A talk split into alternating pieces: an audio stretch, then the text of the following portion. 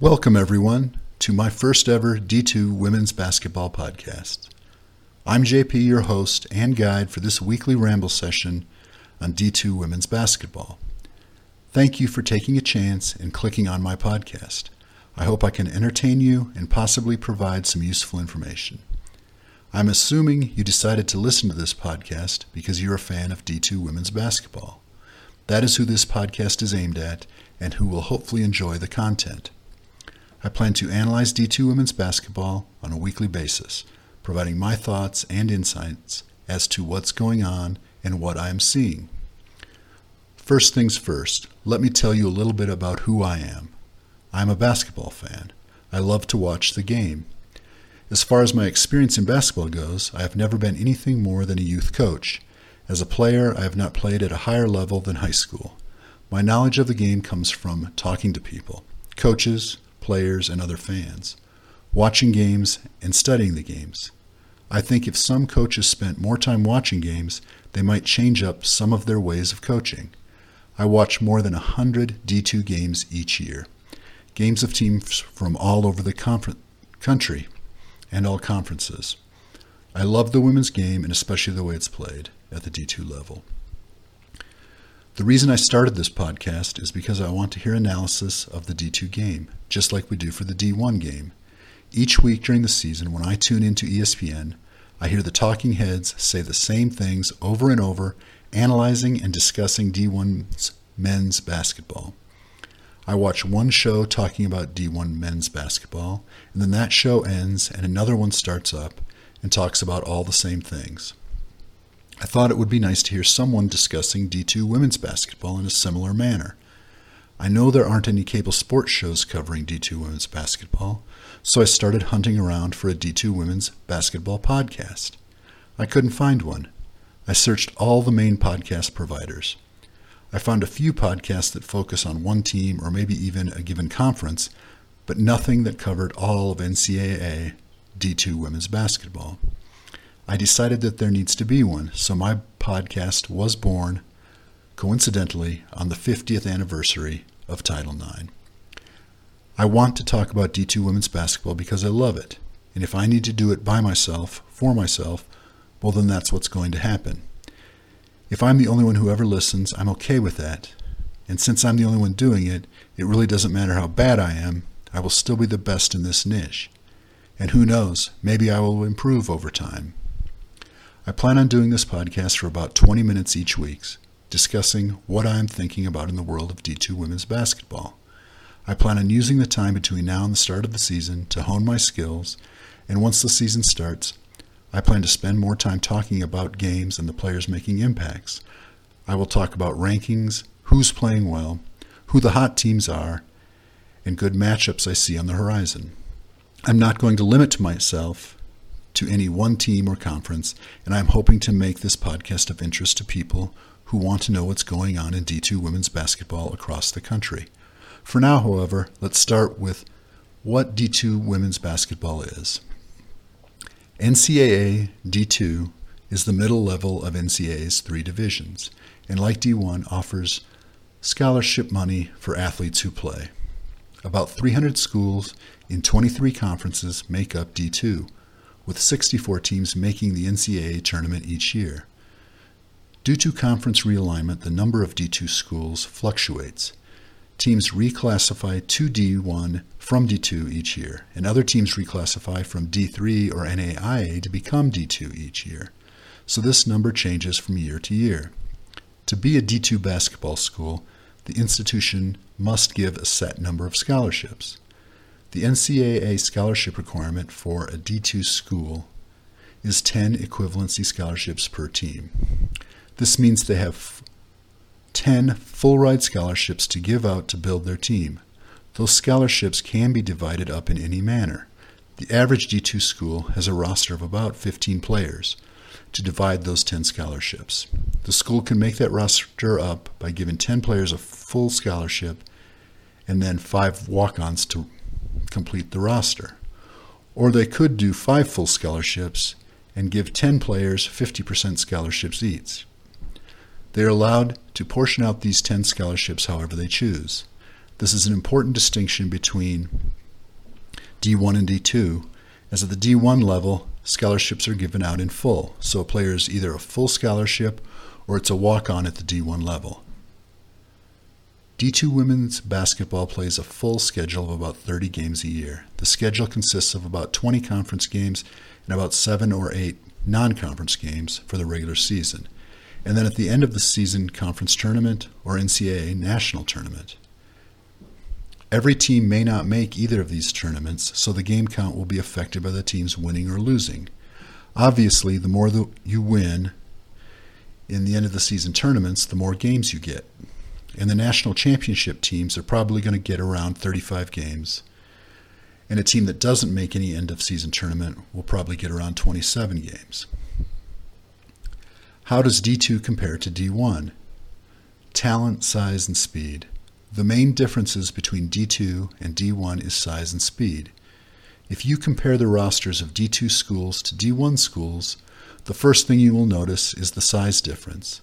D1 teams go to great length to get tall girls, oftentimes ignoring every other aspects of a player's game. On a D1 roster, you will usually see at least half the team being over 6 feet tall. On a D2 roster, you'll usually see only one or two players that are over 6 feet tall. Every D1 team has at least one or two six-two or taller players on the bench that never play a meaningful minute in their entire collegiate career. Most of the women taller than six feet who play basketball go to D1 schools. The tall players who go to D2 and are good at basketball are rare because there is so much demand for them at the D1 level. If a D2 team does manage to land a quality big girl, they can be very dominant while that player is on the team. Players you see at the D1 level who are shorter than 5'8 are rare. But the ones you do see are usually lightning quick and either have incredible ball skills or are shooting three pointers with a very high percentage. If a player is less than 5'8, it is extremely difficult to get recruited to the D1 level, and those that manage to make it to a D1 roster are exceptional players. The next challenge for them is earning playing time against an entire roster of players taller than they are. The skill level at the D2 level is very high, and many of the players have D1 skills. They just don't have the size or the speed of their D1 counterparts. Of course, there are players who could play at the D1 level and for many reasons decide to attend D2 schools. The top D2 basketball schools are very good and extremely well coached and are better than many D1 schools. The difference between the top D2 teams and the bottom D2 teams is much smaller than at D1, meaning the quality of the top D2 teams is not as much higher than the lower level teams as it is at the D1 level. Every season, you see top ranked D2 teams losing to unranked opponents, whereas at the D1 level, the top programs almost never lose to an unranked opponent. That is because there is a lot more parity at the D2 level. This also means that a D2 team can go from being a losing team one year to contending for a conference title the next season by adding one or two quality players.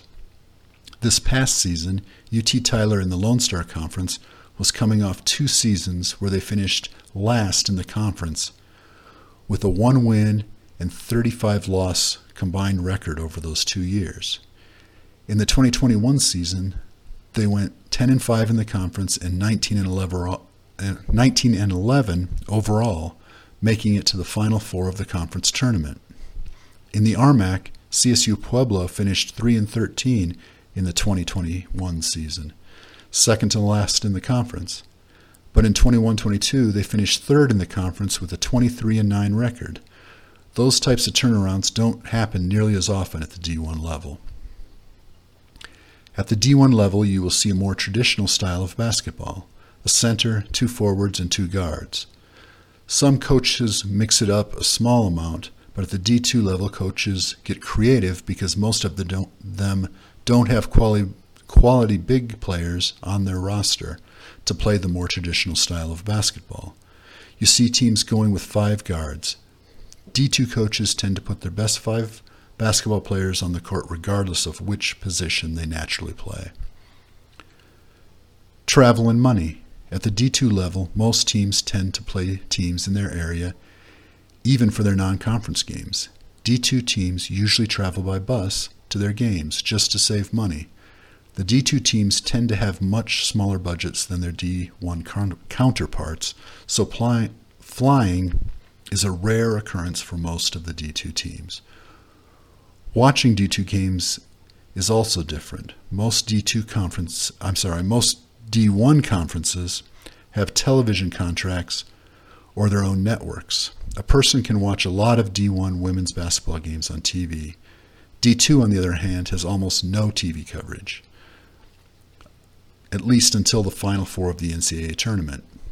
The Final Four and championship games are broadcast on CBS Sports Network, but if you want to watch any other games, it's likely you will need to stream them. I've never had a problem finding game streams for these games I want to watch, and usually they're available for free or for a reasonable price. The NCAA tournament is run differently at the D2 level. In D2, the NCAA tournament is truly a regional tournament for the first three rounds. Each of the regions is comprised of a specific set of conferences. In the year end tournament, you play within your region. Why is this significant, or why this is significant, is that if you have three top teams in your conference, and all three will be in the same regional bracket of the NCAA tournament, at the D1 level, two of those teams would move to a different region for the NCAA tournament, so you don't have two top ranked teams playing each other in the early rounds of the tournament. In D2, if you have three top 10 teams in your conference, only one of them only one of them will make it to the Elite 8. The whole point of this regional tournament for the first 3 rounds is to save travel costs. D2 has less money than D1, and this is one way to save a few dollars. The downside is that the first three rounds of the NCAA tournament tend to look a lot like the conference tournament did. Here are a few reasons I think D2 women's basketball is so exciting. D2 has a great level of competition. Like D1, the players at D2 are great basketball players. Every one of them was either the best player or one of the best players on their high school team, and often one of the best players in their high school conferences. D2 recruits players from all over the world and is giving away scholarship money to attract top talent. The skill level is quite high and exciting to watch.